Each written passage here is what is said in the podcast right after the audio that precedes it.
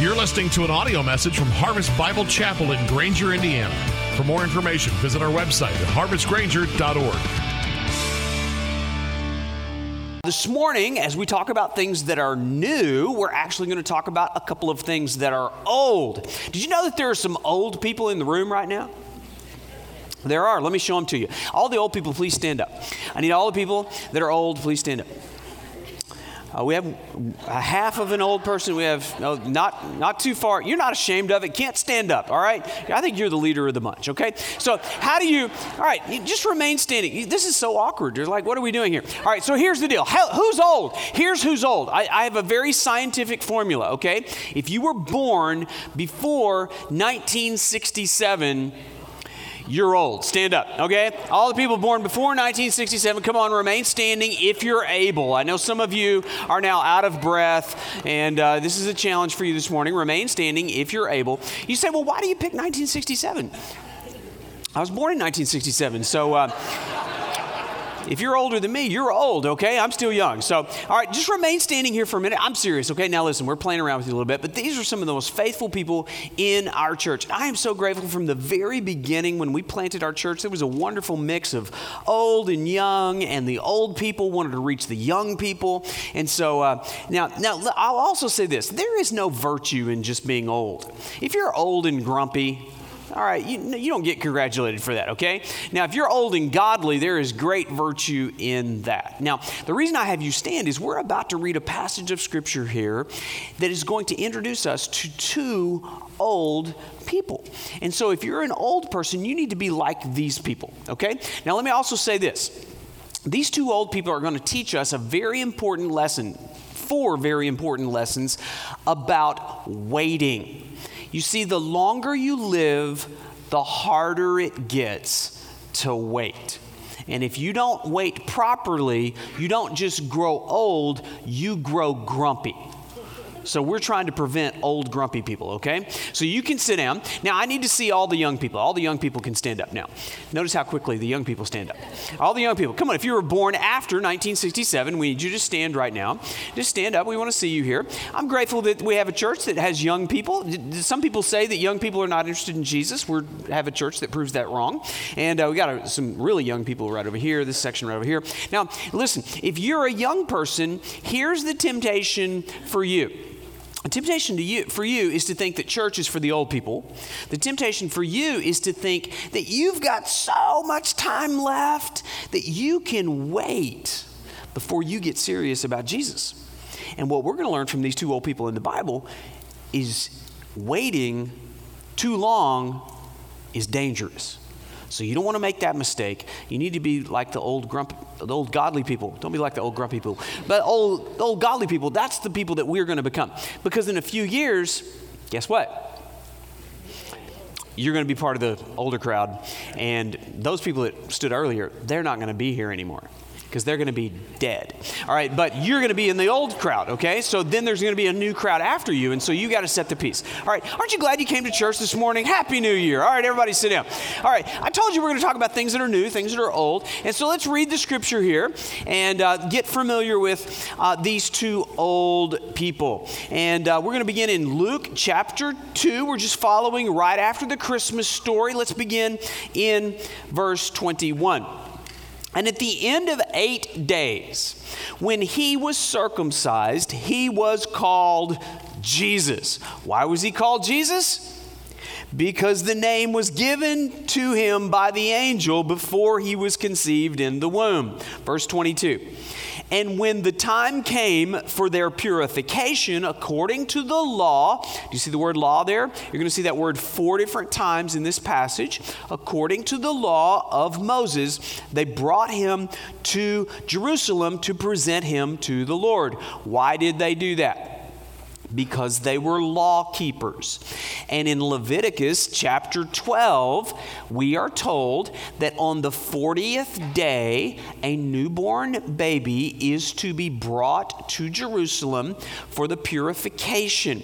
Jesus is now 40 days old. Mary and Joseph were good law keepers, and they brought Jesus to Jerusalem. Now remember, they were back in Nazareth, that was a day's journey up in the northern part of Israel. So they had to make this trek. For those of you that feel like it's dangerous to bring 40 day old babies to church, you just you need to be more like Jesus here. Bring them to church. It's okay. We got germs. They had germs. It's, it's, an, it's an immunization thing, okay? You expose them to germs early, they don't get sick later. Just a little public service announcement there in church. Um, by the way, I'm a little under the weather this morning. I, I have a bit of a cold, and so my voice will be degrading through the sermon, but the sermon gets better, okay? So I'm not bothered by it. I don't want you to be bothered by it. Verse 23. As it is written in the law of the Lord, every male who opens the womb shall be called holy to the Lord. Where is that written? That's written in Exodus chapter 13, verse 9. Verse 24, and to offer a sacrifice Underline the word sacrifice. So here, Mary and Joseph are coming with Jesus to offer a sacrifice. According to what is said in the law of the Lord, what, is, what was the sacrifice they brought? They brought a pair of turtle doves. On the 12th day of Christmas, my true love gave to me. On the second day of Christmas, my true love gave. What did they bring on the second day of Christmas? Two turtle doves. Where'd that come from? Oh, that came from right here. He said, What's the deal with turtle doves? All right, so listen, it, remember, they want to be law keepers. And Luke is including this to help us understand Jesus kept every law. Not only did he keep every law, he fulfilled every law. That's the reason why we don't have to take our babies to Jerusalem on their 40 day birthday for our purification is because Jesus fulfilled that law. Now, what's interesting about this, if you think, if you know how the story ends, here comes Mary and Joseph bringing baby Jesus to the temple and bringing a sacrifice of these two turtle doves. Why did they bring these two turtle doves? I thought you were supposed to bring a lamb. Well, here's the provision in the Old Testament law if you were impoverished, if you were economically disadvantaged, there was a provision for poor people who couldn't afford to bring a lamb. They brought two turtle doves because they were cheaper as a sacrifice. Little did they know that as they brought Jesus, they not only brought two turtle doves, they were bringing a lamb. Amen. The first time Jesus came to Jerusalem into the temple, Mary and Joseph needed a sacrifice. The last time Jesus came to Jerusalem and entered the temple, he would become their sacrifice. And so, this is a wonderful picture of what Jesus was doing to fulfill all of the Old Testament law and to become the true and better sacrifice, the Lamb of God slain for the sins of the world. That's just a little side note. Now, in verse 25, we're introduced to this old guy named Simeon. Now, there was a man in Jerusalem whose name was Simeon. And this man was righteous and devout waiting. Underline the word waiting there in verse 25. He was waiting for the consolation of Israel, and the Holy Spirit was upon him. And it had been revealed to him by the Holy Spirit that he would not see death before he had seen the Lord's Christ. And he came in the Spirit into the temple when the parents brought in the child Jesus to do for him according to the custom of the law. Let's stop right there and talk about Simeon for a little bit. This is all we really know about Simeon is we know that Simeon had waited for a long time. And the older you get, the longer you have to wait. Now, Simeon was exactly the type of man that the Old Testament was intended to build. If you understood properly all the law and prophecy of God that's in the first three quarters of our Bible, all of that was intended to build a man who was righteous, devout, communing with the Spirit of God, worshiping at the temple, and anticipating the Lord's Christ. And so Simeon was, Simeon was exactly the man the Old Testament was designed to build a man of anticipation. Now, here's what we're going to learn from the life of Simeon these four lessons. First of all, waiting is the unavoidable reality of the Christian life. If you cannot wait, you cannot be a Christian. Because waiting is the unavoidable reality of the Christian life. Now, those of you that were of the younger generation, there are so many things available to you in our contemporary culture that help you not have to wait. I mean, there were days that the people of the older generation, when we went to Disneyland, there was no such thing as Fast Pass. You just had to wait um, all those little cell phone technology things that you have right there. We went to Cedarville or Cedar Point last summer, and you know, we wanted to wait. We, we wanted to get on the best roller coaster, which always has the longest line. So Steel Vengeance has a 90 minute wait, and so about 13 minutes into the wait. I noticed that we're surrounded by these teenage guys. The only thing is, you were required to leave your cell phone in a locker before you got on the ride. And so these teenage guys, 13 minutes into the wait, it's like the oxygen supply had been cut off. They had no idea how to wait without being entertained by some external source of entertainment there. We don't know how to wait anymore. Um, we have HOV lines and TSA pre-check and early bird boarding, you know, for our flights now. Now, by the way, how many of you understand it is a sin to drive slow in the left lane? Does everybody understand that? That will send you to hell faster than so many things. Do not drive slow in the left lane. Get over to the right so that the people who want to drive fast can get around you and get. We don't know how to wait anymore, okay? Now, listen if you are a Christian, you are signing up to wait. Simeon had learned how to be righteous and wait for the promise of the Lord's Christ to be fulfilled. Every day, Simeon woke up and went to the temple. Do you know what he was expecting to see? He was expecting to see Christ. How many days did he have to wait? How long did Simeon have to wait? And yet he had this promise from the Holy Spirit You will not see death until you see Christ. That's a great promise. He's like, man, I'm like Iron Man until I see Jesus. I, am indestructible. I'm immortal until I see Jesus. So this guy, he was a great example of how to wait as a Christian. And so waiting is the unavoidable certainty of the Christian life. And he uses it. What was he waiting for? He uses a word here. It's the word consolation. Do you see it there in verse 25? He was waiting for the consolation of Israel we don't really use that word consolation much anymore. I remember when I used to play like pee wee baseball and pee wee basketball. Um, we'd have these all day jamboree tournaments to kick off the season. How many of you were ever part of these pee wee jamboree tournaments? And do you remember it was a lot of times it was double elimination? So you had the winner's bracket, and as long as you kept winning, you got to be in the winner's bracket. But if you lost, you had to go into the consolation bracket. The consolation bracket was for all of the loser children who had remedial athletic skills and weren't winners. And we felt sorry for these children, so we created this consolation bracket where you got a second chance to be a winner. If you are a Christian, what you have admitted is this you're a loser.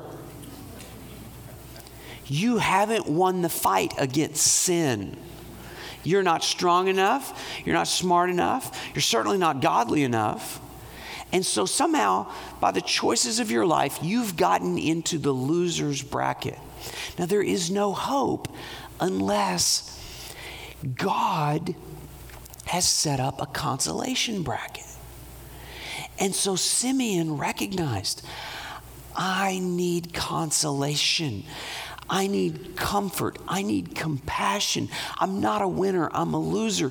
Jesus comes to the losers, and Jesus came for Simeon. And so that's our only hope is that God would have consolation. God would have comfort on all the losers. Until you admit you're a loser, you will never recognize your need for consolation. Waiting is the unavoidable reality of the Christian life. There's people here, when you think back to 2018, you lost. That was not one of your finest years. You may have lost money, you may have lost a job, you may have lost a relationship, you may have lost reputation, someone you loved. Here's the good news for every Christian the new year brings new opportunity for consolation. If you have experienced grief and heartache and you feel like God has forgotten you, if you feel like, it's like, how long do I have to wait?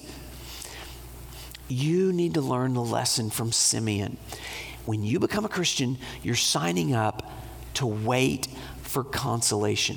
Now, Simeon was waiting for the first coming of the Lord's Christ. You and I are waiting for the second coming of the Lord's Christ, and we should wait with the same sense of anticipation that Simeon did. Here's the second point waiting builds anticipation for Jesus' second coming.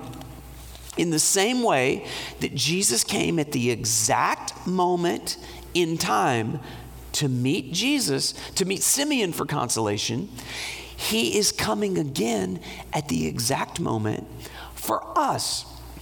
And we have to wait.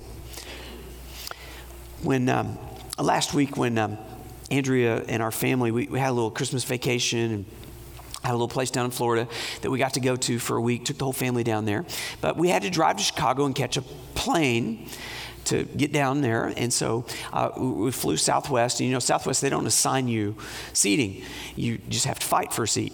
And if you're not the first in line, you get in the back of the line. You have to wait for everybody else to get the good seats. And then you get on the plane. Well, when, when I boarded the plane, you just kind of have to look for the first available seat. And so I took the first available seat. And when I sat down, the, the lady that was in the aisle, you have to sit in the middle when you're a loser. Um, I mean, you have to sit in the middle when you're a loser. The lady that was sitting in the aisle, um, I had, unfortunately, I had to ask her to, to get up so I could get my seat. And she, I noticed immediately she was old. I mean, not like you're just typical old, like ancient old, okay? Um, and, but she, she had some mobility. She was able to kind of get out, and, and I moved in. I apologized.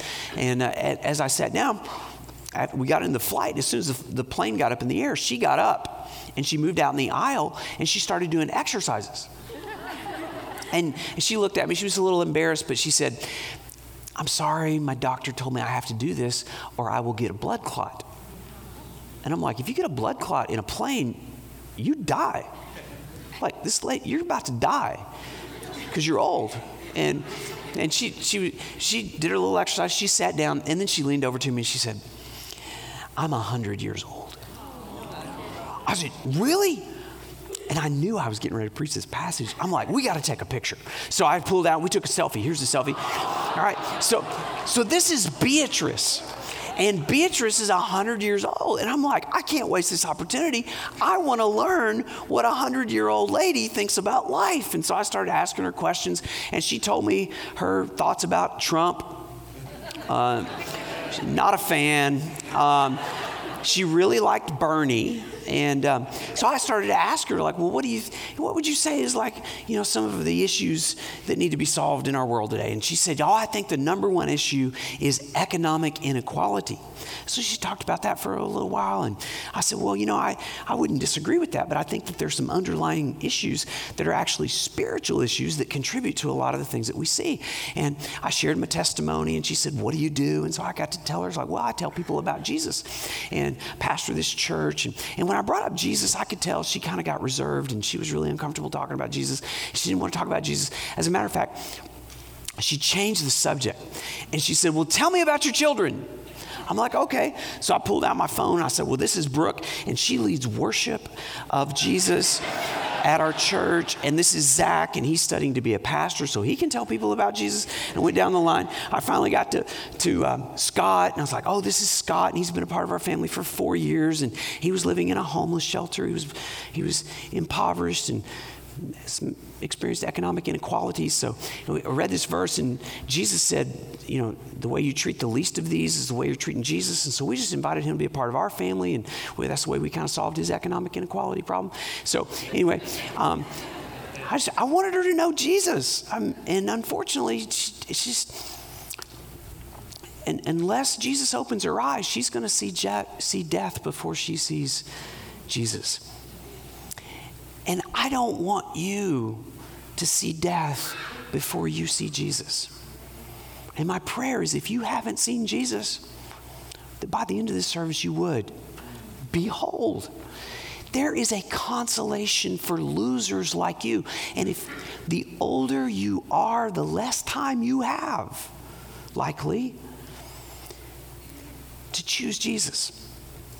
Now, if you have chosen Jesus, you still have to wait for Jesus. So, Simeon gives us a great example of, of how we live waiting for Jesus. Now, I trust that you have met Jesus. I trust that you have been saved, okay? Have you been saved? Been saved? You've been saved? All right. If you haven't, you need to be saved. All right. So here's the deal. That may have happened when you were five years old in vacation Bible school. You heard about Jesus. You surrendered your life to Jesus. You confessed your sin. You embraced Jesus as Savior. For some of you, that may have happened when you were 40 years old. But at whatever point you choose Jesus, that is not the finish line of your salvation. That is the starting line of your salvation.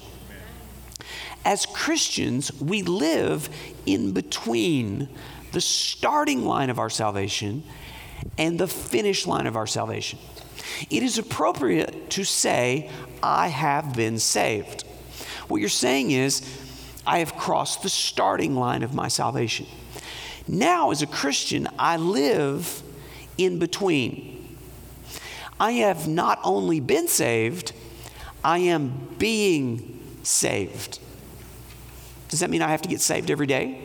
No, it just means that I sin every day. I need a Savior every day. And if Jesus ever stops saving me, I'm toast. So I'm saved at the moment of my starting point when I repent of sin, put faith in Christ. I am being saved every day in between. But we are all living in anticipation of the finish line where I will be saved fully. And finally, one day, I will meet Jesus in the same way that Simeon met Jesus. That will be at one of two points. Either when you die, I'm looking at some of you, you don't have a whole lot of time left, okay? Or when Jesus returns. And the scripture tells us he's going to return to that same spot in Jerusalem, and his feet will hit the earth and set up a new heaven and new earth, and he will reign supreme. The question is Has he been your consolation? If he has not yet been your consolation, he will not be your consolation then. If he has not been your Savior, for your sin. In that moment, your time of opportunity is over. Don't wait too long to choose. Now, what would happen if those of you who are Christians came to church this morning with the same level of anticipation that Simeon went to church that day? Now, he went to the temple thinking, Holy Spirit said, I'm not dying until I see Jesus. So I'm looking for him because I'm looking old and I'm not sure I've got enough. To, I, when, is, is Jesus here today? He's looking around. He's looking. Around. Did you come to church with the same level of anticipation, looking to hear from Jesus, looking to see Jesus at work, experiencing Jesus, worshiping Jesus? The question is, what should we do while we wait? We should live with the same sense of anticipation. Now, there's another character in the story that tells us how to live while we wait. And we pick up her story in verse 36. Skip down to verse 36. And this is what we read There was a prophetess named Anna. Now, the word prophetess, prophet just simply means one who speaks for God, and she spoke a lot about God. She's spreading the news about God. She loved God, she's always talking about God. So she's considered a prophetess. There was a prophetess, Anna, the daughter of Phanuel of the tribe of Asher and she was advanced in years, having lived with her husband seven years from when she was a virgin. Now, Luke is so practical.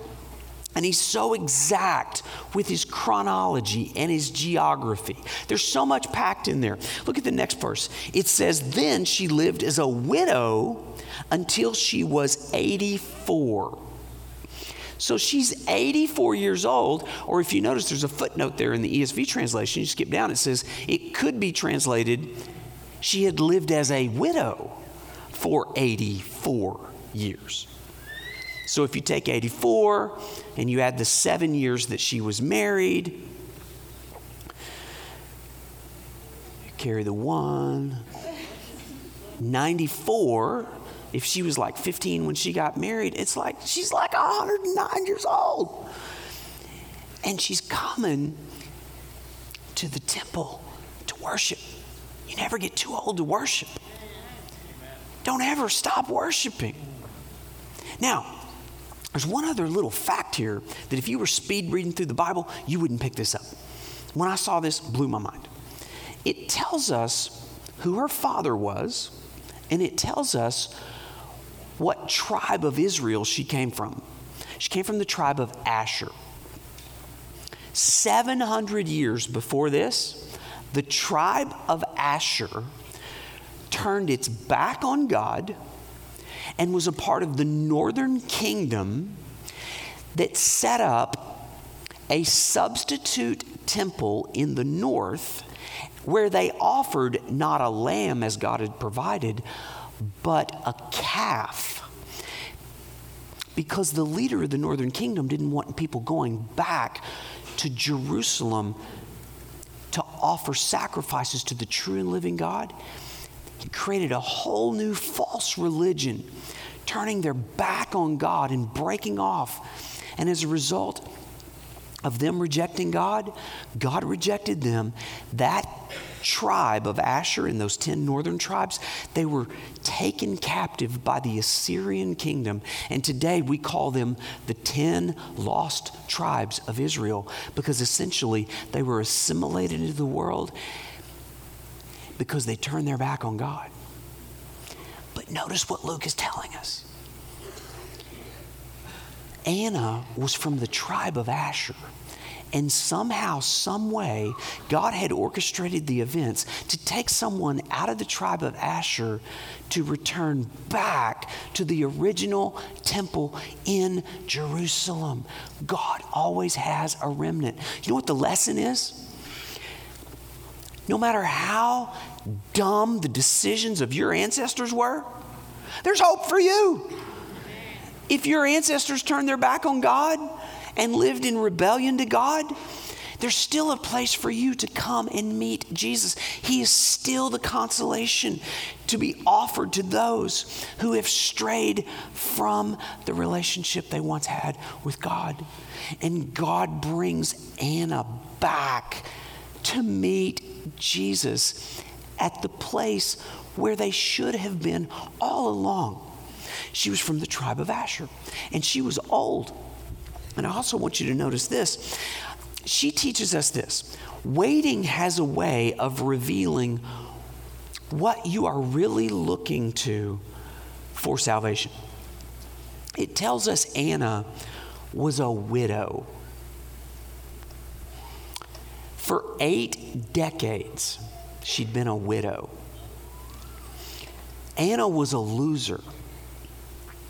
She had lost the thing on earth that she had loved the most her husband. Do you know the longer you live, the more disappointments you will have? The longer you live, the more you will experience loss. You may be a widow and lose a spouse. The older you get, you begin to lose physical strength. You begin to lose mental strength. You begin to lose your influence. You begin to lose earning power. And what that does is reveal where your confidence really lies. Is your hope for consolation in your ability to perform things in your own strength? Or is your consolation found when you are at your weakest, you find Jesus to be sufficient? Anna had every reason to be old and grumpy. She had lost her husband. Can you imagine some of the conversations she had had with God about that? God, if you love me, why did you take the one I love the most? God, if you love me, why don't you provide a husband for me to take care of me? And so Anna, rather than get bitter at God, what does she do? Notice how she responds. She's already at the temple, and the reason is she loves Jesus that much. Look at verse 37. Then, as a widow, until she was 84, she did not depart from the temple. She didn't depart from the place of worship. She didn't depart from gathering with other worshipers. Mark it down. It's the first Sunday of a new year. Why don't you, like Anna, say, I'm never going to miss a Sunday? Because that might be the Sunday that Jesus shows up, and I don't want to miss him. What if Anna and Simeon had said, I have waited long enough. I'm taking this Sunday off. That would have been the day. They missed the arrival of Jesus. Is that the way you come to church? like, I can't miss a Sunday. I mean, this may be the day that God shows up. I don't want to miss that. That's the way we should live our lives every single day. She was at the temple. She didn't depart from the temple, worshiping with fasting and prayer. She didn't give up talking to God. She didn't give up on her spiritual disciplines. Night and day, verse 38, and coming up at that very hour, she began to give thanks to God and to speak of Him to all who were waiting for the redemption of Israel. What do we do while we wait? We worship, we pray, we thank God, and we speak of God to those who need to know Jesus is here. The consolation you need is available. And so Anna's a great example of how not to get grumpy when you get older. Waiting has a way of revealing what you are really trusting in. Here's the final thing waiting too long to receive Jesus is dangerous. I want you to go back and understand what Simeon did in response to when he met Jesus. Look at verse 28. Three simple words Simeon took him. He took him. Now imagine you're a mother, you are carrying your 40 day old baby into church for the first time, and an old, creepy man walks up to you and takes your baby. How many of you wouldn't go back to that church? I'm like, I'm, not going back to that church. All right. Now listen. Simeon lived in such anticipation that when he got in the presence of Jesus, he didn't want anything between him and Jesus. He wanted to get as close to Jesus. He wanted to, he wanted to cherish Jesus, wanted to hold Jesus. He wanted to get as close to Jesus as he could. That is the attitude of a godly old man want to get as close to Jesus as I, I can. And then it says, He blessed God because he knew this was the fulfillment of the promise of his consolation. He goes on in verse 29, he prays a prayer Lord, now you are letting your servant depart in peace according to your words. Listen, in all seriousness, everyone in this room is going to die not everyone in this room is going to die in peace. Because not everyone in this room has taken Jesus. Only those who take Jesus as their Lord, as their consolation, as their Savior will die in peace. And the reality is, someone in this room will be the next person who dies. All of the people that were in the younger crowd, you're like, not gonna be me. Like, it's gonna be some of those old people. I was looking at them. I'm like, I, some of those people are really close to death. That's probably the oldest person in the room. Surely that's gonna be the next person who dies. Did you know the oldest person in the room will probably not be the next person who dies? The last person who died in our church was 20 years old. 20 year old, are you ready to die? Can you depart in peace, knowing with 100% confidence that you have taken Jesus? Simeon said, I'm ready to depart in peace because he had fully embraced Jesus. Verse 30 says, My eyes have seen your salvation. And I'm saying to every person in this room, you have seen salvation. Have you taken Jesus? He goes on, that you have prepared in the presence of all the peoples a light for revelation to the Gentiles. That's good news because that's us, most of us. We're outsiders. And He's opened a door, He's opened the eyes for Gentiles to experience the same salvation, the same consolation for Israel has now become the consolation for the entire world and for the glory of your people, Israel. Verse 33 And his father and his mother marveled at what he had said about him. And Simeon blessed them and and said to Mary, his mother, Behold, there's something you have to see here. Simeon launches into a sermon because he wants Mary and Joseph to see something they may not have yet seen. Behold, this child is appointed for the fall and rising of many in Israel and for a sign that is opposed. Jesus is the most polarizing figure in human history. And when you meet Jesus, you will either rise or fall. There's no middle ground.